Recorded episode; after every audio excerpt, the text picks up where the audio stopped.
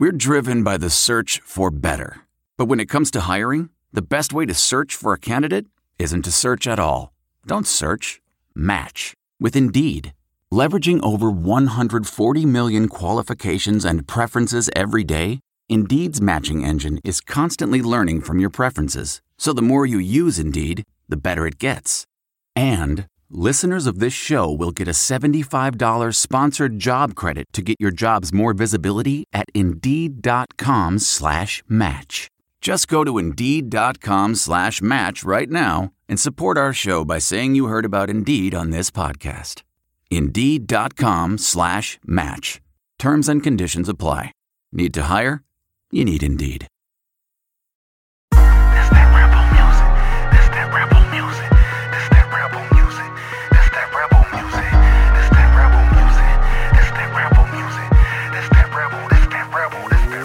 Trucks After Dark, your favorite podcast about the Ole Miss Rebels. I'm your host, Justin Sanders. Got John Stefanchik with me. We're going to be talking Ole Miss baseball. Uh, suffered the first series loss at Mississippi State. Saved a game uh, in game two there. Bounced back yesterday on uh, Tuesday, April 10th. Got a big 11 3 win over Southern Miss in Pearl. Uh, we're going to talk about upcoming series against Vanderbilt, some other news, some some football recruiting, some general football drama, stuff like that. We'll get into all of that. But it is uh, Wednesday, April 11th, and like I said, I'm Justin Sanders. John, what's up, buddy? How you doing? We're doing good. Recording on a Wednesday here, just talking about how this week. Yeah, I was traveling, so kind of messed up our schedule. We weren't able to record on Monday, and then um, yesterday with the the Southern game going down and all of that, figured it'd be best to see how that all shook out. Because really, it, the difference in one and three and that stretch of state series and Southern and two and two is pretty big, especially with the second one being over Southern, who's still ranked really highly. They were like 14th, I think. Ole Miss sweeps uh, the the season series against them. So I mean, pretty impressive bounce back after what we're going to talk about was a, a pretty disappointing weekend. But again, like we were saying before the show, that's baseball, right? I mean, these things happen. Well, the Alumni Association comes out with this Mississippi made T-shirt, and then they go and lose the series to. Uh, How dare they? They're copying our Mississippi paid shirts. They're saying that everybody is Mississippi made. Like, I think the message is Ole Miss makes you Mississippi made regardless of where you're from. I think that's what Yeah. they're going for. and I will, I will briefly be as a native Texan. Everybody from Dallas and Houston and out of state has got to be sitting here going, really? like, I don't think. No offense, Sandon. I don't think miss, being becoming a Mississippian is the most appealing thing to the average Joe. Oh, Ooh, we're- that was a we're- dirty we're- take. What are you watching? Yankees, Red Sox. We had Hmm. a dirty takeout that cleared the benches.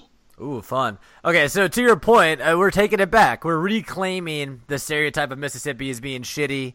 Uh, it's Mississippi is cool now. I'm That's what we're doing. It's not, it's not like, oh my god, I have to be. You know, it's just kind of, you know, I mean, I is there any difference yeah. between like a native Iowan? You know, I mean, I guess you can get you know big corn in both Well, places. Iowa made. I mean, it's its Yeah. own, it's its own thing. I don't know. I mean, what I will say about it is, eh, I feel like the people that are from Mississippi are totally cool with it, and the other people don't like it so much. I don't know. You take whatever you want from that, but that's pretty much what I notice.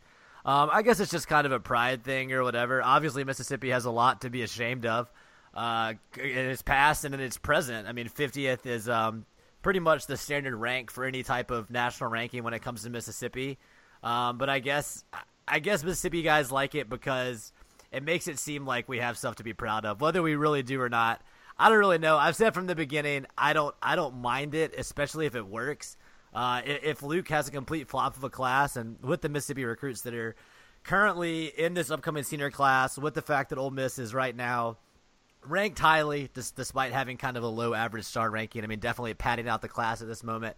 Uh, but despite all that, uh, or, or I mean, not in spite of that, but because of that, I think a flop of a recruiting class for Luke in 19 would probably be, you know, 20 to 30. Even that would be kind of the letdown. So if that's what happens, then yeah, whatever. I, I'm out of Mississippi made, I guess. But if for some somehow it works and you know they, they get a top 10 class, it doesn't bother me at all. I don't know. Let's. You brought up Luke. I want to touch on touch on this real quick. It was a good old boy hire. The fan base seems luke lukewarm. I guess pun intended. I think warming up. I think warming up with the recruiting up. Um, we'll talk about how the spring game was a was poorly planned here in a second. Luke, for the most part, has continued to do a good job, though. We can argue that well, why is Maurice Harris still on the staff? I don't know. Like we'll put that topic to the side. Well, next time we bring Paul back on, we'll we'll get into it with him. But We've we've definitely floated some theories on this show. Who who really knows? I think it's truly a mystery. who knows? But he has done a good job. He has exceeded expectations recruiting wise since he got the full time gig. Mm-hmm. Both with I think overall with the way he finished 18's class, and now he's got them top five in the country, depending on which service you use. Number one, I Yeah, believe. number one on the composite. Yeah. that in of itself, I mean, he, he- now he's got the Jackson Prep kid that's going to go play baseball. Right. Right. The one, the one black may or may not even qualify, but who cares right now? That is.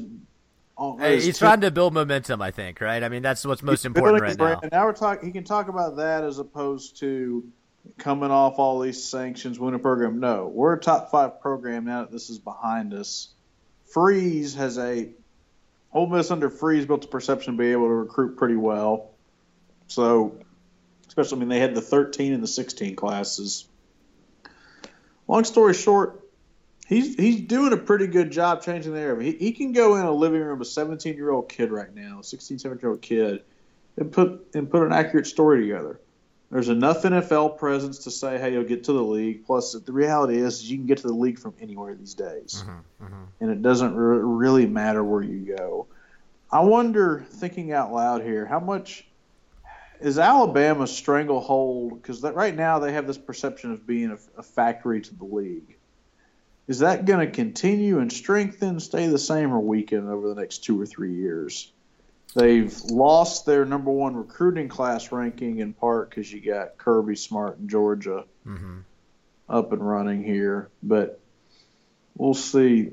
We'll see where. I, I mean, so obviously that is a compelling pitch to a high school kid, right? They they all want to get paid, they want to make it to the league, but I think it's kind of unfair, maybe not unfair, but just dishonest to act like that's the only thing that Alabama does right in recruiting. I mean, by all accounts, Alabama has one of the best, if not the best, and like you said, Kirby is kind of pushing for that now, but um, let's call it a recruiting machine. Let's say they know how to get things done that may or may tremendous infrastructure. Yes, may or may not, but certainly are are not eh, like uh, technically legal. I would say under NCAA bylaws.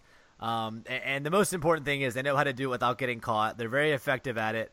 Uh, so I guess the the real the real question to me is is that ever going to be affected while Saban's still the head coach there, A- and will the next head coach inherit it? Which I think is definitely probably the Red Elephant Club uh, goal. That's you know their the, their group of high power boosters or whatever. Whether or not they're directly involved, whether or not you know they pass it off to middlemen, lesser lesser bagmen types. I don't really know. Um, I know car dealerships are heavily implicated in this whole system, all that stuff. I don't know, but to me, that's going to be the biggest factor. And if Alabama continues to put guys in the league more than perception about Kirby and all that stuff, I think Georgia and Alabama both are probably going to be NFL factories for the foreseeable future. Yep, and they should be because football. I mean, What about what about Miami? They're they're about to put a bunch of players in the league under Rick. It seems like it this class and last class, They should. I mean, there's and they always have, right? Even under Al Golden, you know, they were they were getting ten guys drafted off the teams that were going six and six. Yep, they should. Talent's never been the issue down there. Yeah, Florida is such a fertile recruiting ground. Um, Spring Yeah. game. uh, Spring Yeah. game had 35 people at it. Now Luke got the game done in like an hour and 15 minutes. the so- real problem wasn't that there were 35 people there. It's that enemy of the Rebs, Parrish Alford, going to tweet out the picture of the stands. What are you doing, bro? enemy of the Rebs. What are you doing, bro? Just no one needs to see that. Did you see? Uh, did you see the crowd yesterday at White or two days ago at White Sox opening day? No, I did not. It was legitimately 25 people. Like it was, and that was like mid. It was like a Why would you go watch the White Sox this year? I I'm mean, not watching. I'm not watching. I'm saying it was in between innings. Like it wasn't even a pregame. And it's just like, oof. I mean, they did have to move like two feet of snow off the field or something, but still, man, that's that's rough. Um, you know, it's MLB. Attendance day in and day out isn't their bread and butter. It's more about the TV contracts and the big games, and then the the individual teams with their followings. And the White Sox are not one of those. But Red overall, Sox on big crowds. Yeah, yeah, yeah. I mean, the Cubs obviously have a huge following the last few Right. years. And again, if you're nine and one, you're going to draw crowds, and you have the hated Yankees in town. Mm-hmm. So But still, I mean, even even with some teams still having you know, great success when it comes to attendance, and we talked about this on the show, although it's been a while. Um, uh, the trend is going to continue of less and less decline in attendance at at, uh, at these live sporting events, assuming they don't continue adding more amenities to make it even better. I mean, I think at the very least, ticket prices are going to have to come down in the next 10 or 20 years to get people motivated to leave their house to actually watch these games, especially here in the next five years where, you know, VR sports and watching uh, quote unquote courtside or, you know, from the 50 yard line on the sideline, those kind of vantage points are going to be readily available for, you know, a fraction of what you would pay to actually have those tickets. I, I think it's going to be really interesting to see how that changes the, the live sports ticket market and all of that. And I think it's going to be here sooner rather than later, so we'll see. you've got to have a unique differentiator to the experience. And for Ole. Miss, it's the Grove, right, in football. Yeah, the Grove, you have that. Although it's You know, you know what I will say about the spring game, John. I, I assume you saw the picture. Like I, the the stadium looks damn good. The the bowl looks great. Like it just from the inside of the stadium, That- it looks much better. Now here's the it here's looks so much better from inside. Never put an upper deck there. I don't think they'll ever be tempted to, but No, never do. I do. don't think they will. If you ever expand further, you put suites in the north end zone. That's Mm-hmm. it. I, I I think they're good on on numbers for a while. Like I don't think they need to add more seats, And I think they're already going this route. more premium seats. Yeah. You're better off renovating your existing premium seats and getting more for that than you and, are. and add more cool stuff like the field level suites and all of that. Um, you know, I think I'm not a big fan of the field level because it doesn't fill out and look as good. Like I'm fine with like the south end zone being half full because it's away the hell up there. Who cares? Well, I think I think part of the reason they moved the students to the south end zone was because I was hearing people didn't want to sit in the field level because they were getting drinks thrown on them by the students. So uh, you know, I think it kind of all ties into itself. That makes it possible to have more premium seating in those lower areas when you when you move the students off to the end zone. Um. Okay, so let's see. We're talking recruiting. We mentioned you mentioned Jerrion Ealy that's been committed for a while. You touched on Dewan Black. He, uh, excuse me for mispronouncing his first name, Dewan, Dewan. I don't know. We'll get it down eventually. We have another what, uh, 10, 10 11 Mr. months. Black. Oh, Mr. Black. Mr. Black, highly rated safety out of Forest. Um, he's close with a former They have a linebacker in this class. They committed someone, but I mean, I, I think he's unra- unrated right now. Some Mississippi kid. I'll go to the actual class. Oh, that should probably look good. I think Jay Stanley was the guy's name that, that they're recruiting as a linebacker. Um, but I, I don't know that all that to say he was committed to state. He I guess flipped or decommitted for a month and then committed to Ole Miss. You know he claims he has a lot of Ole Miss ties. I don't know. Like you mentioned, there's questions if he's going to qualify. We were talking before the show. You know he has two summers left and an entire senior year. Would not be surprising at all in today's football world for him to, to find a way to get eligible. I have no idea, you know, what kind of a hill he has to climb there, and really nobody should. You know, federal law and FERPA and all of that. You know, when you see people on message boards talking about their intimate knowledge of a recruit's academic standing, there's a there's a good chance they have no idea what they're talking about, and if they do, they you know that would be illegal. But whatever. Um, also of note, Allen, Texas QB Grant Tisdale commits. He's a four star.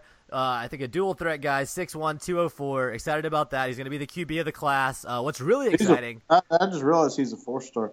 yeah, Phil Longo, hang on, I'm I'm gonna yeah. Go ahead. Go off on we- Longo we- getting it done.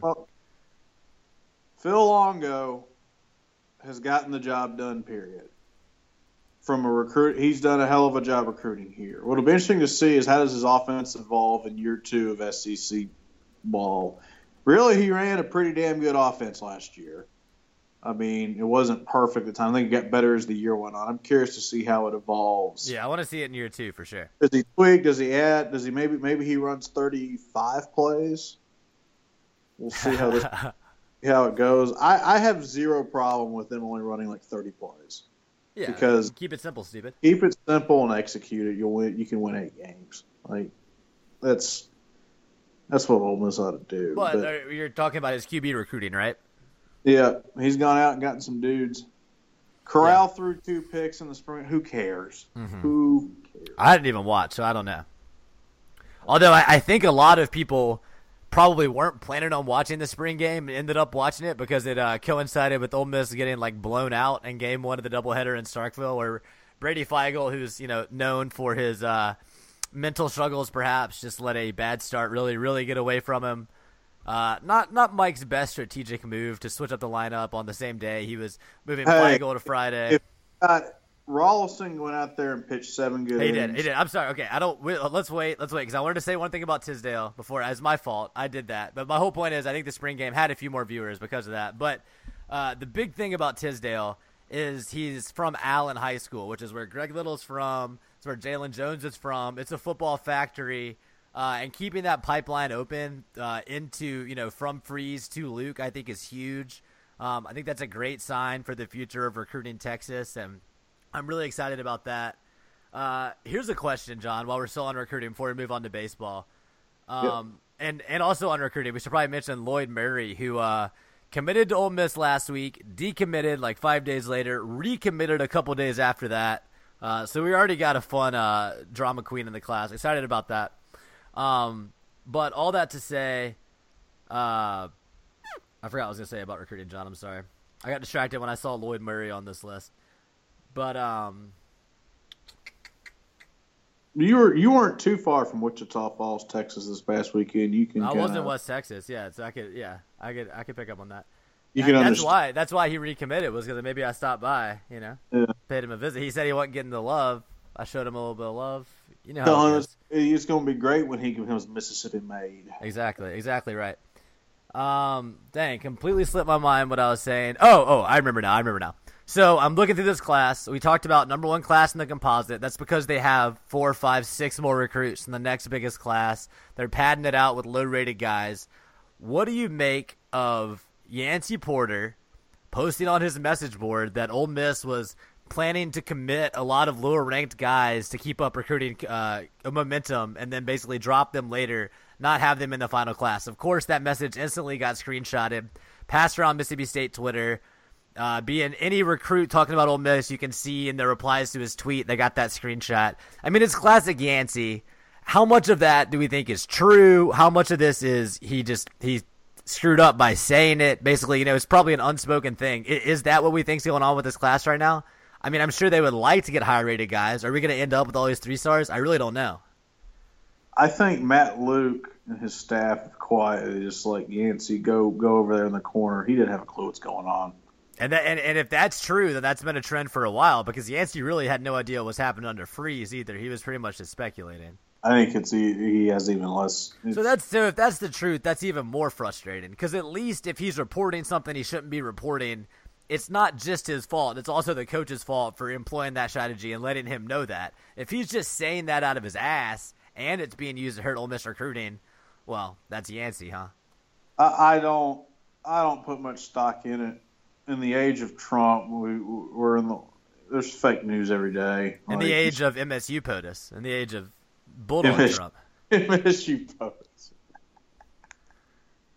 Is so is Dudy Noble supposed to be complete next year? Yeah, something like that. It's definitely not complete right now. I mean, it's What do we? Yeah, let's let's talk about baseball. What do you make about all this cutesy stuff they added in? All the weird walls and the you know the the turf around the plate. I mean, a lot of people say that these things are designed to give them an artificial home field advantage because their guys are used to the weird they can do whatever they, they can do whatever the hell they want. Yeah, but is it is it? Free country.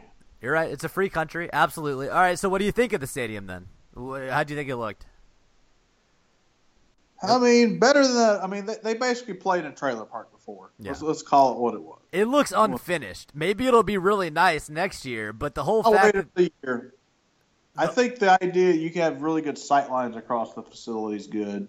I think they're There's doing their sight lines are terrible. That was the worst camera work I've seen in any SEC stadium in years. Cameras suck, but I think from a fan standpoint, this Yeah, maybe so. I, I like the uh, I like the big entrance down the right field line. You know what I'm talking think- about? That's kind of cool. I mean, the walls in the corner are stupid, but Yeah. I mean, Um, honest, you know what? I really have no problem if the park's quirky and kind of gets in people's heads. right. I mean, that's I think probably what they're going for. I think it because it doesn't. Kentucky is too quirky because that wall, the right field wall being 280. I think they're getting rid of that. Oh yeah, But- they should. Yeah. Hey, that's too quirky because then your team gets used to Right, and then you go on the road and you absolutely the corners suck. being weird. You're used to it. The other team, it's just something for that team to complain about. I'm Mm-hmm. fine with that. I mean, it, Swayze's the most basic field you'll Yeah, ever it's play. it's crack It jack. It's very it's very standard. It's it's basically a mini version of the field they played on last night in Pearl. off the rack, which for Ole Miss is an appropriate stadium to play in. So, What'd you say? Say it again. so it's like a polo shirt off the rack. You know, Yeah, no, that's yeah, that's very true. The Ole Miss Stadium is like the uh I'm trying to think what color polo. Like it's just like a nice blue, like navy blue polo with like a red horse. super red. Yeah. Yeah, it's very standard. Like I was saying, it's pretty much just a miniature version of the park they played in last night in Pearl. Um, it's it's it's very standard. Uh, all that to say, whatever you know, voodoo they're they're working out in that new stadium, that incomplete stadium with the upper deck with like a third of the seats installed, like randomly. Uh, it, worked against Ole Miss. I mean, where they lost the first game like thirteen to three or something like that. We talked about how it kind of got away from Feigl. There were some defensive errors. Uh, basically, State found a whole bunch of holes. I mean, they had a blooper fall down the left field line for like three runs. I mean, it's it's baseball. I'm I'm not gonna say they didn't win the series, so I take that away from them. Congratulations. At the same time, there's a reason that in baseball you look at averages, you look at ERAs. It's about consistency consistency throughout the season. You know, you're not gonna say a guy that goes four for four on a Friday is better than a guy that goes, um, you know, 300 throughout the year. It's just it's not about one weekend, any, any of that. It's about how you can bounce back after stuff like this. Like I said, Ole Miss does bounce back pretty well in this instance, at least against Southern Miss. Gets the big win last night.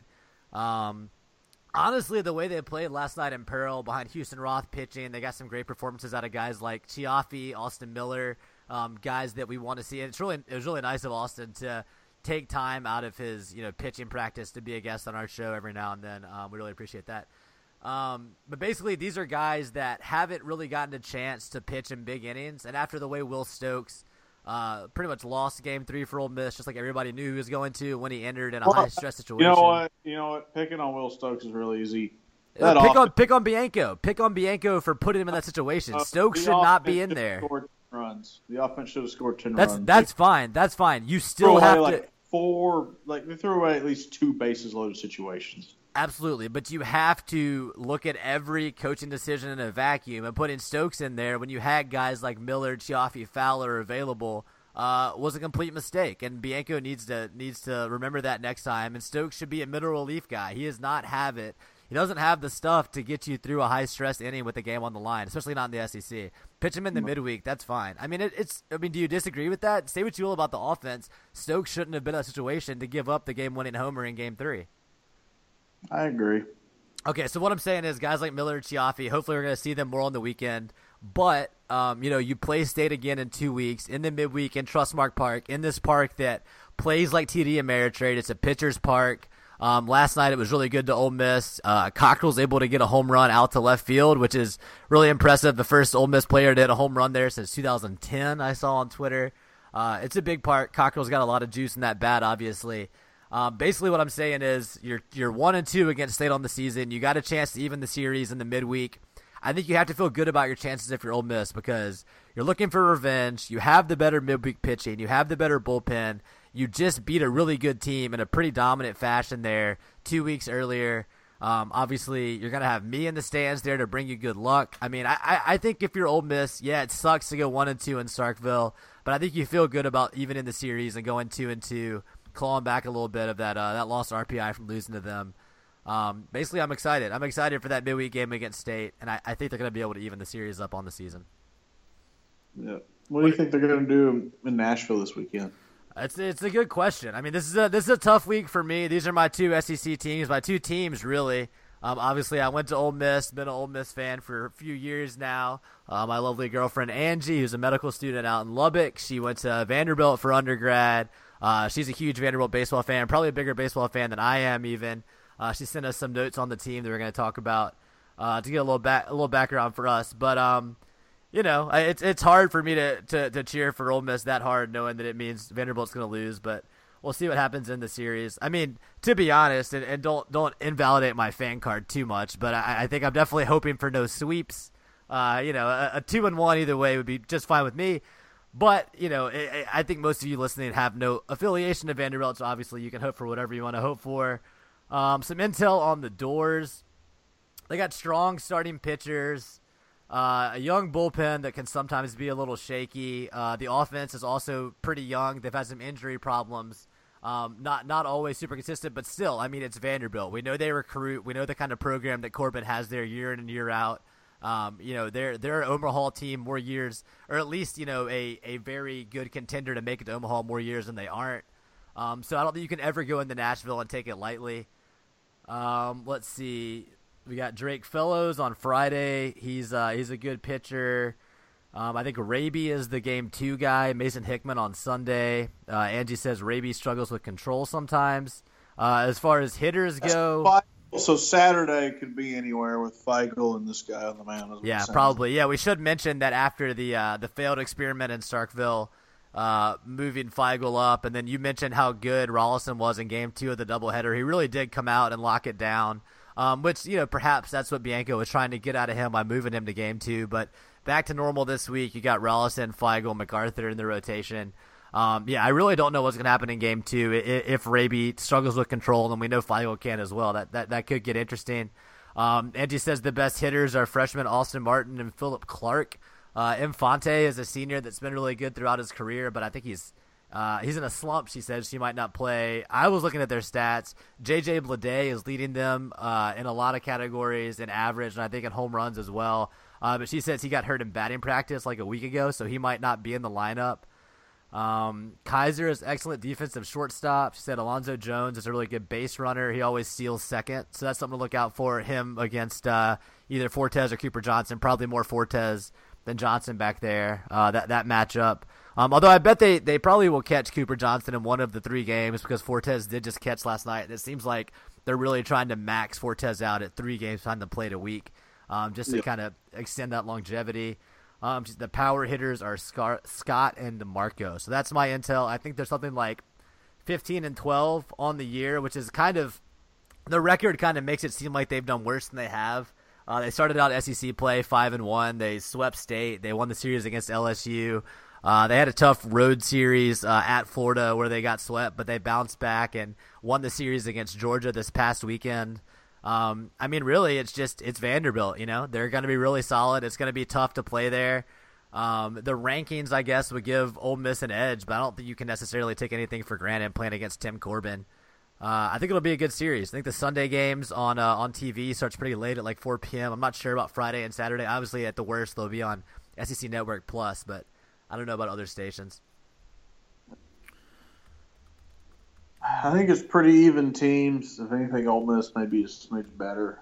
Mm-hmm. Um, well, they're we'll see. I think thus far, Ole Miss has the better offensive statistics. I'm sure both teams are really going to pitch it well. Um, I, I, mean, think been focused after last week. I mean, they. Yeah, that's the question, right? How are they going to respond to, to going on the road and losing last week? Are they going to come out with a different mindset? I don't know. We'll see. In a lot of ways, or in some ways, losing that ser- losing that Sunday game was probably a good thing. Quite honestly, mm-hmm. it, it, really it could have gone either way. Like you said, the offense missed a lot of opportunities. They had a lead uh, going into the ninth inning, thanks to a big eighth inning. A lot of people talking about the game say, you know, that the, one of the big turning points was pitching to Jake Mangum in the ninth. I think he hit a double and tied the game up or something. I mean, I don't know. Hindsight's twenty twenty. Mangum was like four or four on the day, but he's he's one of the best leadoff guys in the league by far. I mean, he's he's a great hitter. He's really fast. I I don't think going four for four or letting Mangum go four for four off you is necessarily an indictment of your pitching. It's really you got to work around him to get to those other guys, and Ole Miss didn't do that. Um, I forget who it was that hit the Luke Alexander. Maybe is the guy that hit the winning homer. I think he bats second. Um, you know, like I said, I've already said emphatically that Stokes shouldn't have been the guy in there at that time. Um, they put Caracci in too early again. He threw like 50 pitches and, and then still had to go to Stokes after that because it went to extras. I mean, I think Ole Miss has a lot of tools. Like, I really want Bianco to start using Austin Miller, Cioffi, Fowler more because um, I, I, I think that the upside outweighs the downside uh, in that situation. And Austin Miller and Cioffi both, I think, haven't given up a run in like 10 innings each. So, I mean, what's the harm in trying it, right? Why not? Yeah, why not? Um, I, I think for me the big question is how how long are Ole Miss's starters gonna gonna stay in these in these games this weekend? When when are Rolison and Feigl gonna show up and go seven innings on Friday and five and two thirds on Saturday of like one one Christian, run ball? Christian Trent, where's where's Christian Trent? Where's he gonna come from? You know, with the with this complete game to save the bullpen in game two, a lot of times stuff like that. You know, that's what the 14 team had. When is that going? Um, when are those guys going to show up and really do that? So maybe I'm curious to see how Rolison pitches Friday after they're moving things around. You know, yeah, and- I think it's I think you're dead on to say that starters need to go deeper if they're truly elite starters than, than those guys have at times this year. At the same time, you know, the starters in 14, I, it was a little bit less offensive at, at that time. You know, there was the old balls. Uh, it was the current bats. I don't know. I just wonder. It's it, it's a hypothetical. I wonder how much better the SEC overall is hitting now. And I it could you could look at the statistics. I could be way off. yeah, that's a good question. It's a question. It's it's a possibility. I don't know. Um, I, I generally have a good. I mean, this team coming out and being focused and jumping all over Southern Tuesday it's a good sign. is a good sign. I mean, they they continue their best attribute continues to be their Resilience, played- mental they- toughness. resilience. They didn't they didn't do a great job of playing 27 ounce this past weekend, but they came back and Mm-hmm. did so. But it was it was cold and rainy. They had to play a doubleheader on Saturday. Well, they won a lot. They had a lot of come from behind wins and a lot of close wins. Right, right. You, you can't always you can't always come back and win this. Um, and, and I mean, you know, they had to stay in Starkville. I mean, who who uh, who would be excited to play there? I don't know. I mean, I don't think anybody. Uh, especially especially with state being down this year, you know, it's easy to not get up when you're playing a team that's gotten swept by Southern, and you know, I don't even know what their league record was, but this was their first SEC series win. Um, like I mentioned earlier in the show, the first or the first series that Ole Miss has lost all year. Um, definitely not a pattern that they that they want to keep going, but Ole Miss obviously still in very good shape. Um, I'm gonna pull up the RPI here, but I I think uh, several teams Ole Miss has played and beat ranked in the top 25. I think John even Georgia State, uh, who Ole Miss swept in a midweek series, uh, has snuck into some top 25. I think they were number 25 in the USA Today coaches poll. So if you can get teams like that, they were kind of forgettable games for us fans, but obviously Bianco knew what he was doing when he scheduled them. If they continue to do well, um, Arkansas beat Auburn. Uh, and then maybe lost to Grambling last night. I know they were down late in the game, so that's kind of weird. It's, it's very strange that Arkansas offense can be so dominant on the weekends and then just completely shrivel up in midweek games. I mean, I think Vanderbilt's had um, some of those problems as well. I think a lot of the a lot of their losses have been um, in in the midweek, and they've played a lot better on the weekends. It's Uh, weird. Baseball's weird. Vanderbilt's 20 and 13. They've lost a few games, so Mm-hmm, my gut says. My gut says they come out and they win this series. I think I think losing in Starkville really It could that could be what this team needed, right? It strengthened their resolve. if they go in there, let's just, if they can go win the series, they're nine and six with three of the last five at home. They get a number six RPI Georgia team at home. I Yeah. don't think Georgia's quite as good as they've been playing. No, I mean I think that they're probably not as good as that six RPI, but that's a great opportunity for Ole Miss to keep building They- that national seed resume. LSU, which is this is not a vintage LSU team. They go to Carolina, not a vintage Carol. I mean, not a vintage Carolina team. Those are that's some chances for you to just stack up some league wins. Back to me. I I think everybody. I think they can get hot and really kick some ass the second half of the season. I think so too. Auburn's sitting at four and eight in the SEC. They got good pitching, but they're not Honestly, they're not he- infallible. He's not to get swept this weekend, which I Yeah, would be surprised if they got swept. yeah, yeah. I, I think they could even lose the series this weekend and still be in good shape on the back half of the of the SEC slate. But we'll see. Um, looking at the RPI, you got Florida at number one, Arkansas at number four, Georgia at number six, right above them, number five, Clemson. Georgia just beat them in the midweek last week. Ole Miss at number seven, Auburn at eleven, A and M at eighteen, Kentucky at nineteen. They don't play Kentucky this year. Uh, Vandy at twenty six, Missouri, who they also don't play, is at twenty four. Uh, Alabama at thirty four. Is Alabama on the schedule, John? Yep. Alabama's at thirty four. Um, play everybody in your division. You rotate. LSU at 52. It's not often Yeah. you see an LSU team sub eh, not top 50 in the RPI. That's that's something. They're, they're average as hell. Yeah, Southern Miss at 55. Ole Miss has two wins over.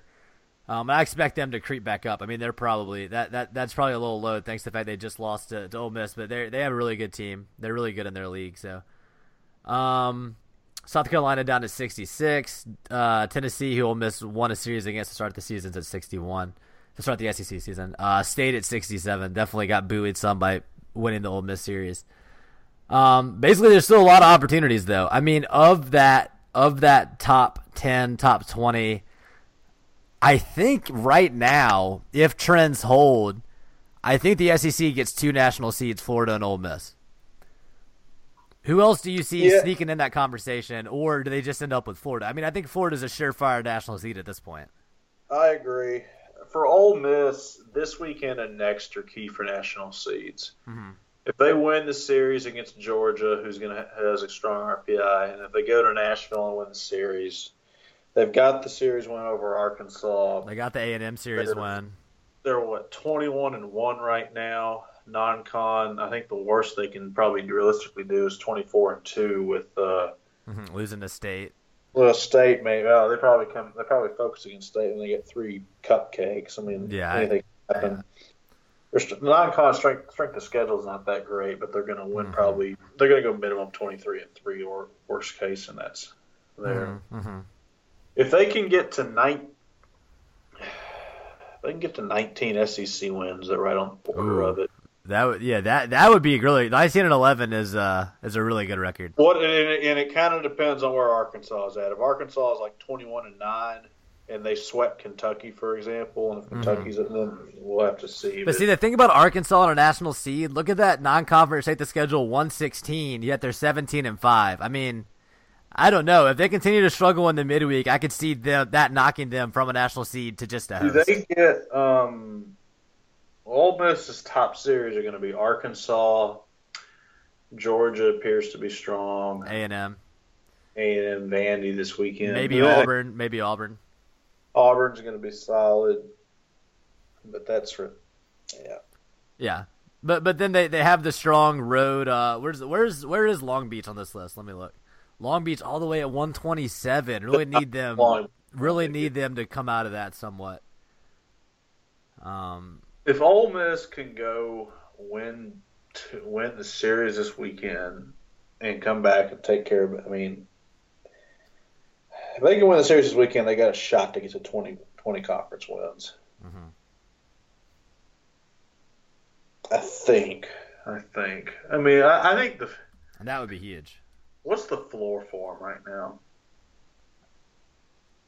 Uh, Probably 17, 16, yeah. Let's say, let- let's say I mean, the wheels could completely fall off. Let's not get too ahead of ourselves. You know, who I mean, knows? the, bull, the bullpen could get. I, we haven't even mentioned Kessinger's Kessinger's hamstring injury is lingering. Um, Adams led off last night. Servideo played shortstop. Uh, Chase Parham posted something about uh, how Kessinger's batting like sub 150 since the injury.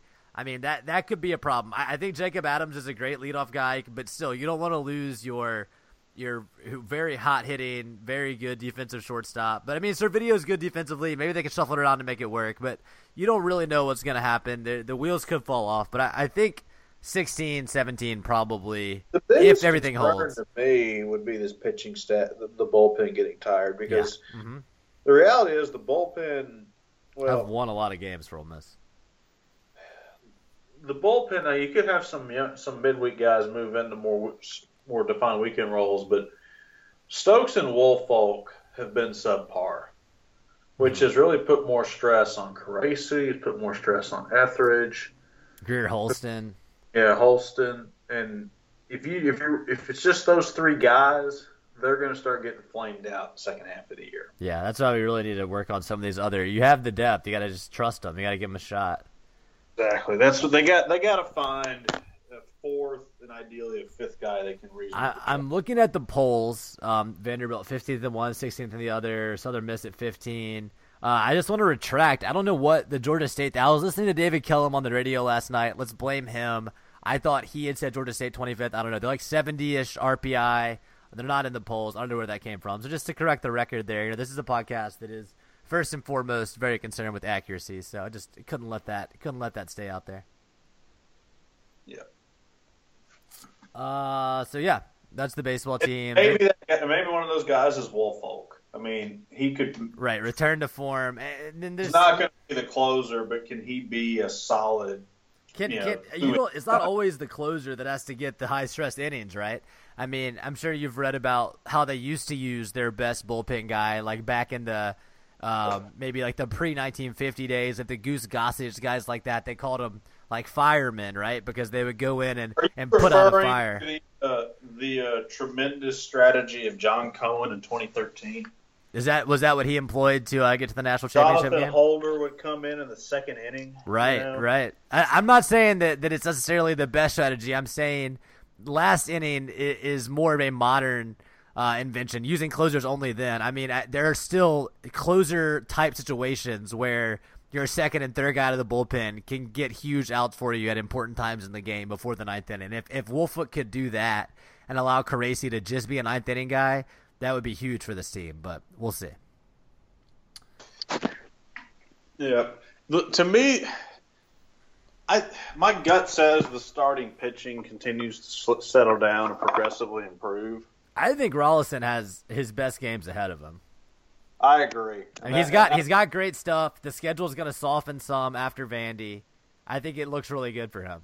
I think Feigl's going to be up and down, but you, you'll have good days, you'll have bad. And, and if Rolison can be consistently good, that's going to let Feigl have his good games, and then when he has his bad games, you'll be able to have more rested bullpen. Ethridge, guys like that can come in. yeah. And then you, McArthur's been pretty steady on uh, Sunday. I think overall. Yeah, I mean he's still a Sunday guy, right? He's not going to be perfect every game, But he's but he's a little better than I thought he'd be. It's Yeah, He's he's he's better than like a Sam Smith or something. Feigl go from a 50-50 guy to a two out of three guy, and can Rolison become a can Rolison be close to what we think he is? Yeah, So- I, I think the schedule's going to help him out some, so we'll see. uh, and that's the other part too. Is they're once they get, and I don't look at Georgia as a top. I look at Georgia as a good, not great team. Maybe we're just wrong, but like I said, the second half they got Alabama, Carolina, LSU, Auburn. Mhm.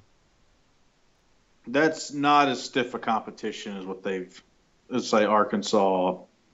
Well, I don't know. We'll see. It's probably it's probably more even than I'm thinking it is. It's more Tennessee ish. I guess A and M A and M down spot. I don't know. It's, it's not I that. mean, yeah, big. getting getting the series win uh, over Arkansas and A and M that was that was huge for the resume. I think now you just got to focus on consistency. You can't let any one bad game kind of bring you down. I think they're kind of they're definitely in the driver's seat. They just have to continue to perform. They they have the building blocks of a great resume already under their belt. we're going to we're going to know the next two weeks. You know, I said for national seed purposes, it's it's key. I think it, after the Georgia series, we're going to have a good look at this and say, okay, they're either going to be, let's say, if they go four and two the next two weekends, they're what does that put them? Eleven and seven. It's then a okay, let's go win. Let's go win our last four series, get to 19 wins. We're right there as a national the national seed picture. Mm-hmm. Um, or it's a we went three and three. We have a good last four series we host. Maybe if we get really hot, we can be a seed. If you go two and four, you're sitting there at 500 with an opportunity to play your way into a seed, but you're probably in more in the 16, 17 category. You're probably we'll see what and we'll see what they do. That I think that'll kind of getting past the Georgia series help set the stage for the rest of the year. I think L- LSU's winnable, Alabama's winnable, Carolina's winnable. Auburn's got Mize, but I think I think Auburn and Oxford is very gettable. I mean, after on the road at Vanderbilt, every se- every series looks winnable, right? Yep. Yeah, so that's that's feels gonna like be the story. 500 is the floor. It feels like with this team. Yeah, I mean, with this with the start they had, I think 500 would almost be a disappointment. But like I said, we're coming off losing to the worst team in the league in Starkville, so we'll see. You know, we'll we'll see how the next the next week or so plays out. Uh, but that's that's baseball. Really excited for next week, John. We're getting into your, your offense breakdown, right? We're ready almost, almost there. The offense is proving themselves. Whoa, whoa, whoa, whoa! Save it, save it for next week. Come on, we've gone this long. You don't don't. Uh, We're, gonna spend as much time analyzing the bullpen as we are the offense. yeah, because I mean, I think it, the, the whole the whole Here, the whole bullet points on this team is balance, right? I mean, there was a stat that was on Twitter. The only team in the country that's top 25 in ERA, fielding posi- uh, fielding percentage, and batting average. Um, so, I mean, I, I think balance is the key for this team. Obviously, the offense Who- has to do is it. that? Is, it, is Ole Miss that team? Yeah, or- Ole Miss is the only team that's top 25 in those three statistical categories. No shit. Yeah, so I, I mean, I, I think um, y- you have to not make some of the fielding errors you made in state. They're still uh, at state. They're still on school record pace uh, defensively. I think 979 right now. Um, I think that's really key to helping your pitchers out. Um, obviously, we have to worry about the fatigue playing a role in the in the pitchers, but they still have a lot of depth. They still have a lot of talent. Um, and as long as the offense keeps showing up consistently, I mean, it is a dangerous lineup, top to bottom. Tyler Keenan, SEC Freshman of the Week, two weeks in a row. I mean, he's batting seventh, um, playing really good third base. Then you have guys like Cole Zabowski uh, scattered throughout there. Cockrell's in the eight hole, um, still with a high 300s average, although you know he's he's he's come down a little bit from his insane start, but he's still very powerful bat in the bottom of the lineup, a strong righty. Um, so I, I think they're balanced, and and that's going to be how they win games, how they put together a good resume and a good record. Just got to maintain that balance. Yeah. Um, yeah. So that's that's the baseball team. Uh, you know, enjoying the season for sure. You, you don't have too many seasons that, that start off this well, so don't don't lose sight of that. Um, I know we started with some football. Haven't talked much about basketball. Kermit Davis out there recruiting or whatever. I mean, I think it's the only real thing I have to say about basketball. Something I was thinking about earlier. You know, we talked you know, six months, a year ago, maybe maybe a year ago, back when AK didn't get his contract extended. There was some tension. Uh, we talked about why why is AK so much less popular with the boosters, the Mississippi Made crowd, than a guy like Freeze. Um, I, I think we kind of decided that a lot of it was that, that Freeze is willing to play ball, is willing to do the tweets and uh, you know slap the backs and grease the palms, all that stuff. Um, and I got to say, it looks like Kermit Davis is willing to do that as well. He's sending out the the positive tweets at every step and meeting with the Ole Miss ambassadors and you know running into Ole Miss people in the airport and all that kind of stuff. Basically, he's playing the booster game. Um, you know, and it's easy to, to dismiss that and laugh at that. Obviously, that's not going to translate directly to wins on the court. But at the same time, if him making those people happy leads to more, let's say, resources, wink, wink, being put towards basketball recruiting, uh, I think it could translate success on the court. So we'll see. It's going to be interesting to see um, if a guy like Kermit Davis can come in, do some of the things that AK maybe wasn't as willing or as interested in doing, and, and see if that makes the program better. It's going to be interesting. I have no real reason why I think this way, but I'm generally leaning more bullish on Kermit Davis from an on the field perspective. He's off to a good start. Yeah. I, th- all that said, Serrel Smith, I think, committed to Maryland earlier today. Um, he was an AK recruit that backed off Ole Miss. I don't care. I don't care about any of that. I think I think Kermit Well, it's newsworthy. I just I have to note it. Kermit's gotten enough guy, a couple guys already that he can. He's shown he can go recruit at a solid level, mm-hmm. and he's doing all the little things with booster relations that got AK on the wrong side of the fence. They'll get him on the. So on that's what I'm saying. I think we made fun of the boosters for caring about that back here in AK, but now the more I think about it, the more maybe it really could have a tangible impact on on his program. We're gonna find out. I mean, the the good old boy boosters are quirky. They they they care about access as much or more as access and feeling the love as much or more as winning. Uh, which And they, they want yeah they want you to, to rub them Luke, the right way. Luke, Luke and Davis have appear to have be are striking a good balance between playing the game and running their programs. I will say that they freeze was too much. I like being the star. Too much perception, too much ego. Yeah, less about running the program. AK, AK was too gruff. Well, he, here with AK, you know, it's funny with AK. I think AK's kind of standoffish, gruff side was beneficial to him his first five or six years because mm-hmm. he, he, you needed almost a bullish, defiant attitude to achieve anything. Playing in the tad pad, picking up the mess from picking up the the um, mess from the previous era and he got he got everybody close to the turn. He got close to the turn, which was overachieving. But then he never quite got over the hump, and everybody got tired of that. Right. Um, Marshall Henderson comes along. They get to the tournament.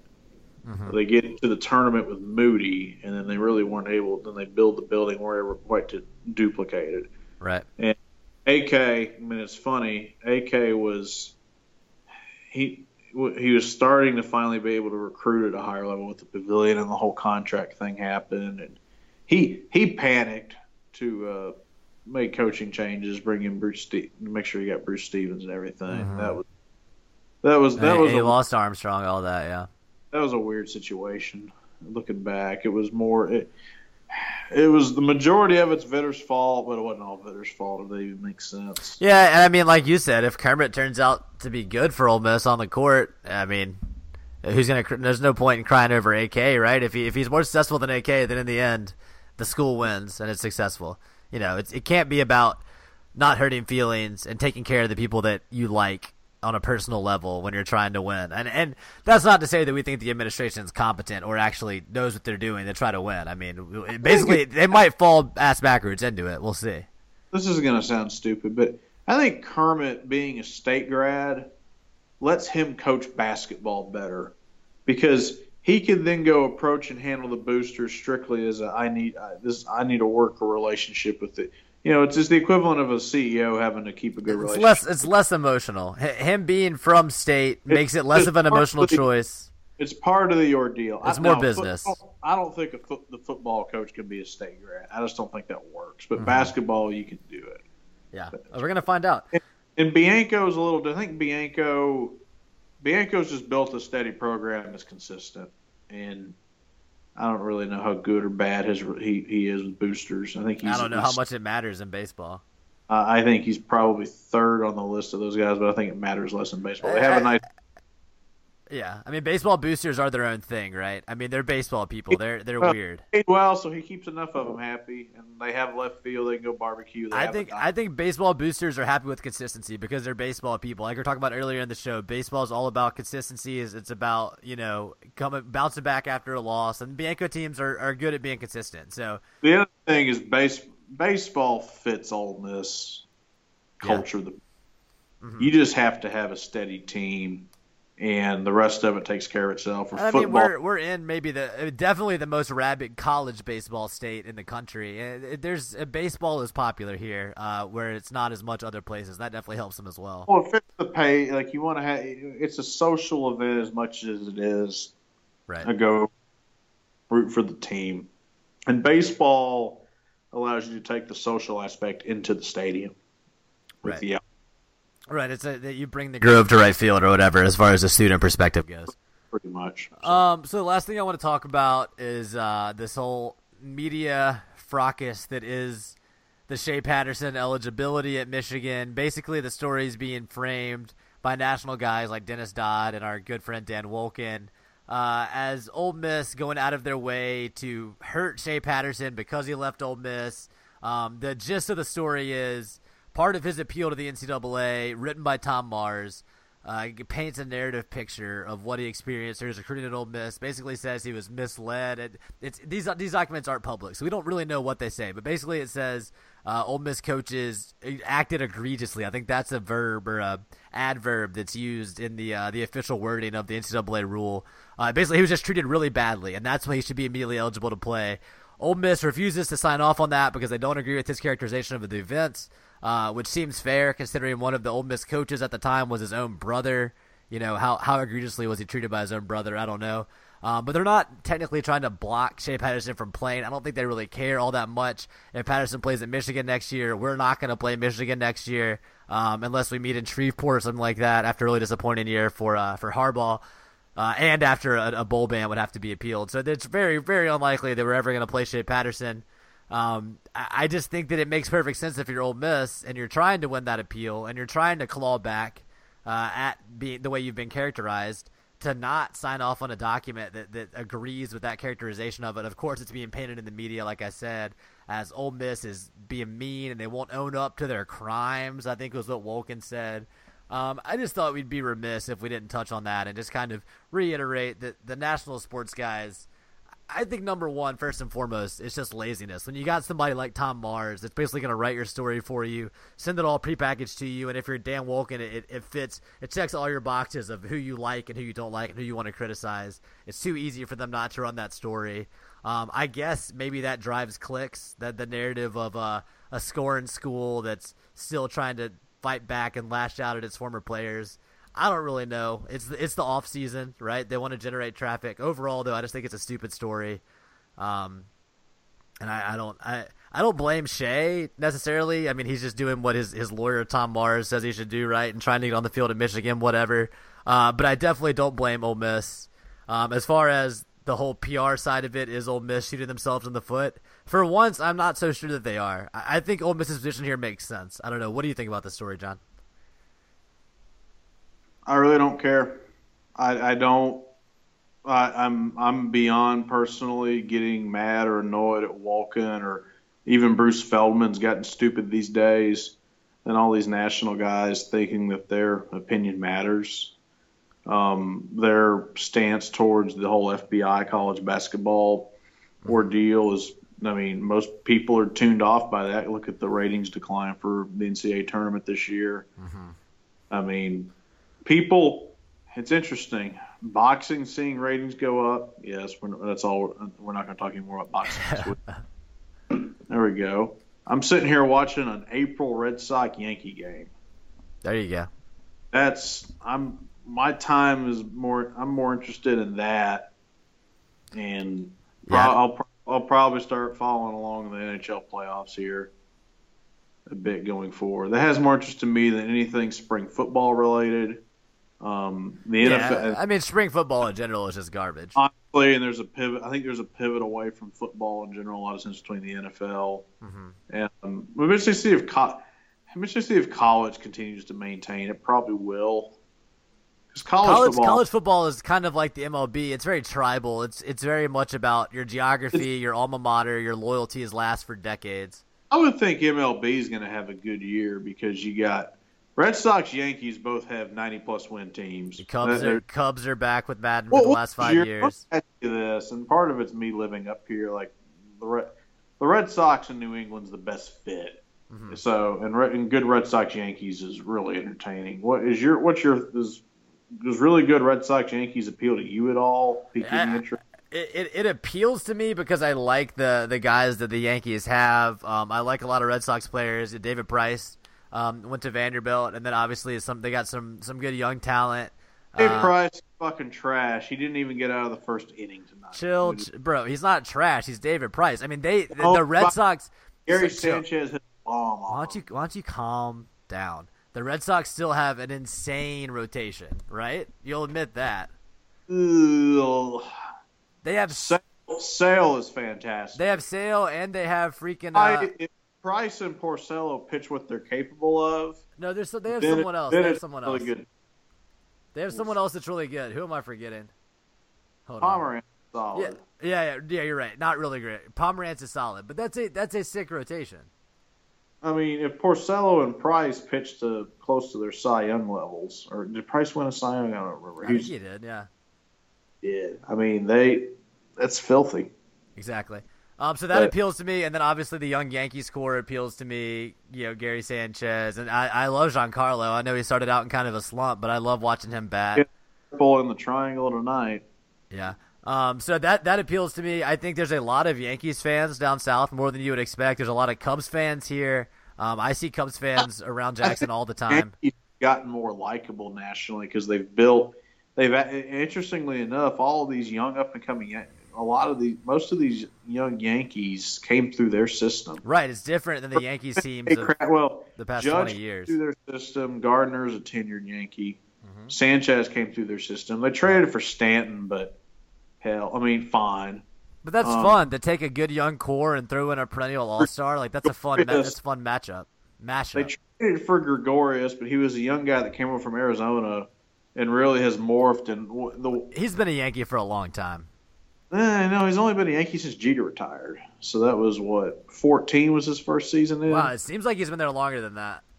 Um, No, but what's I think Gregorius like he okay they traded for him, but he he's a young kid that came in replaces Jeter, and he's formed his own identity. And he's not trying to be Jeter, but he's a very good player.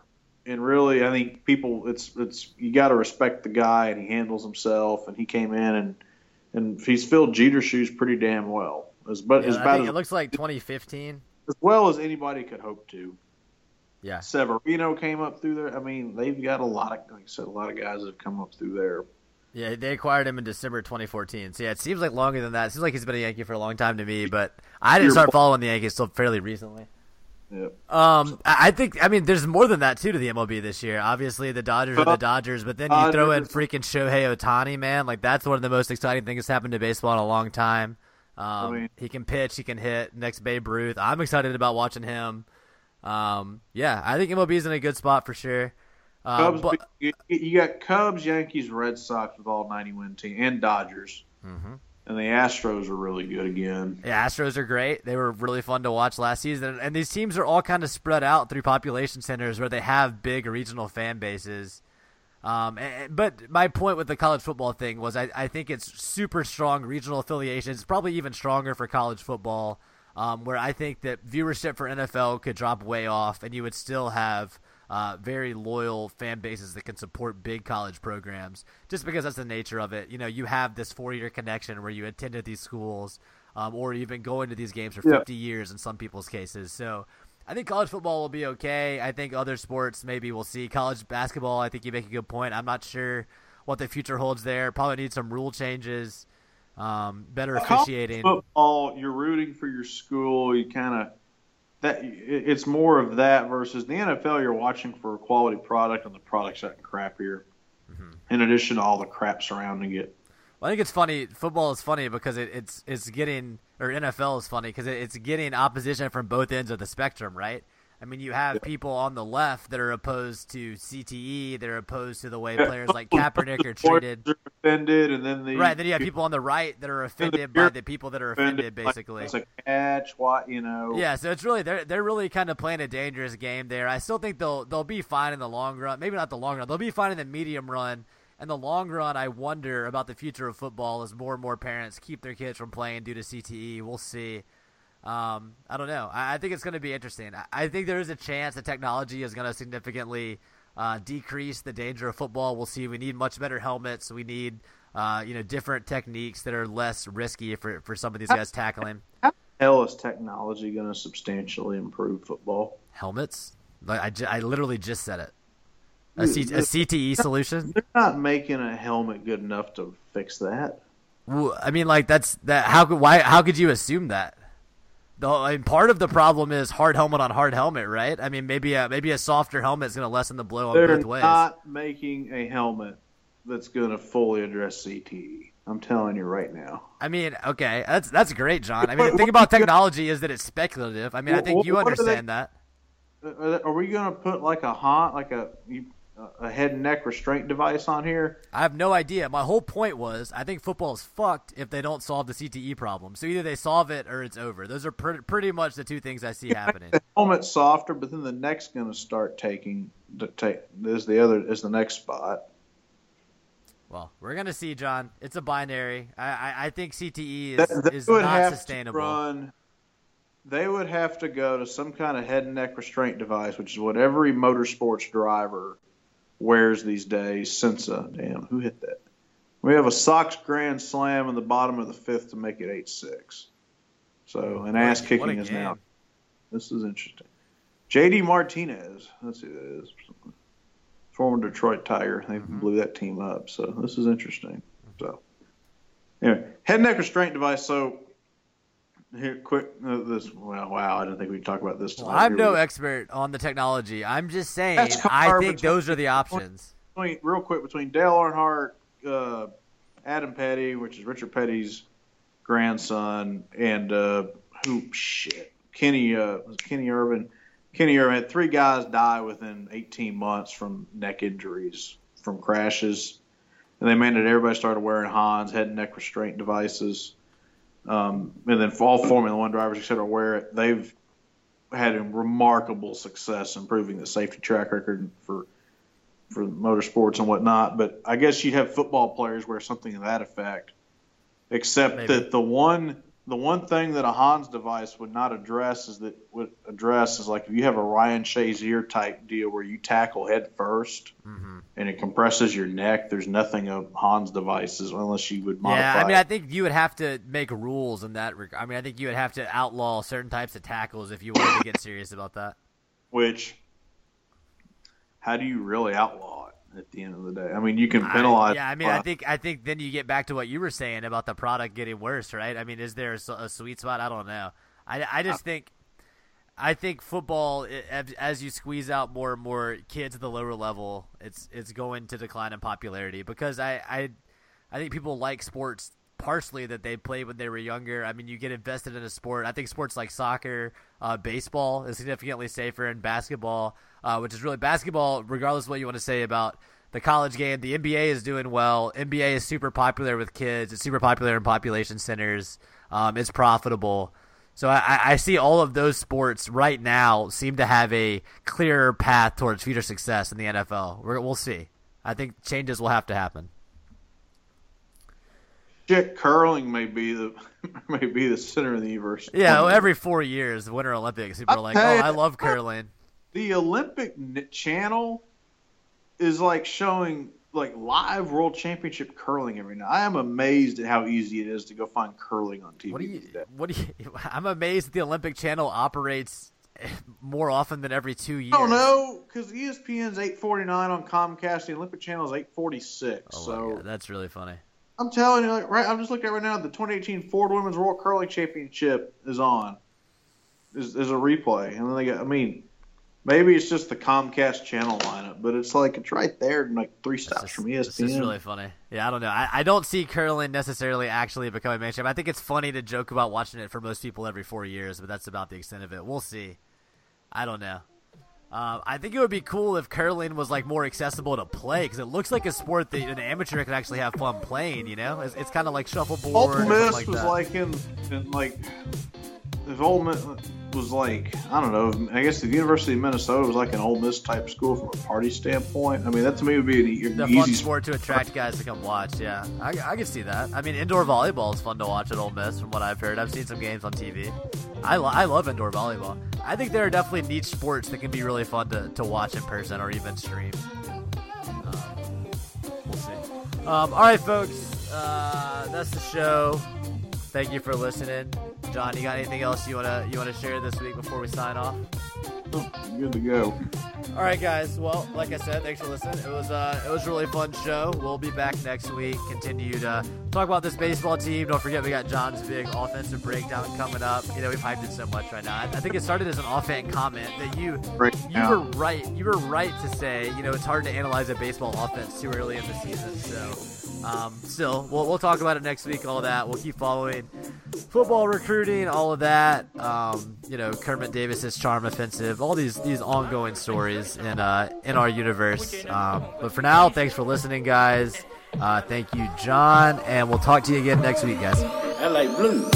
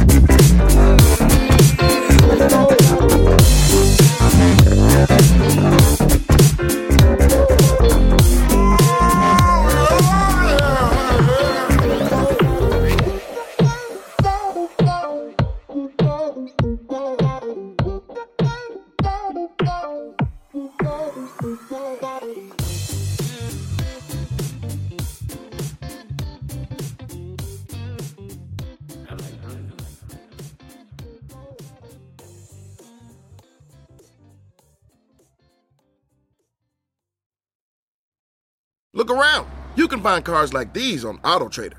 New cars, used cars, electric cars, maybe even flying cars.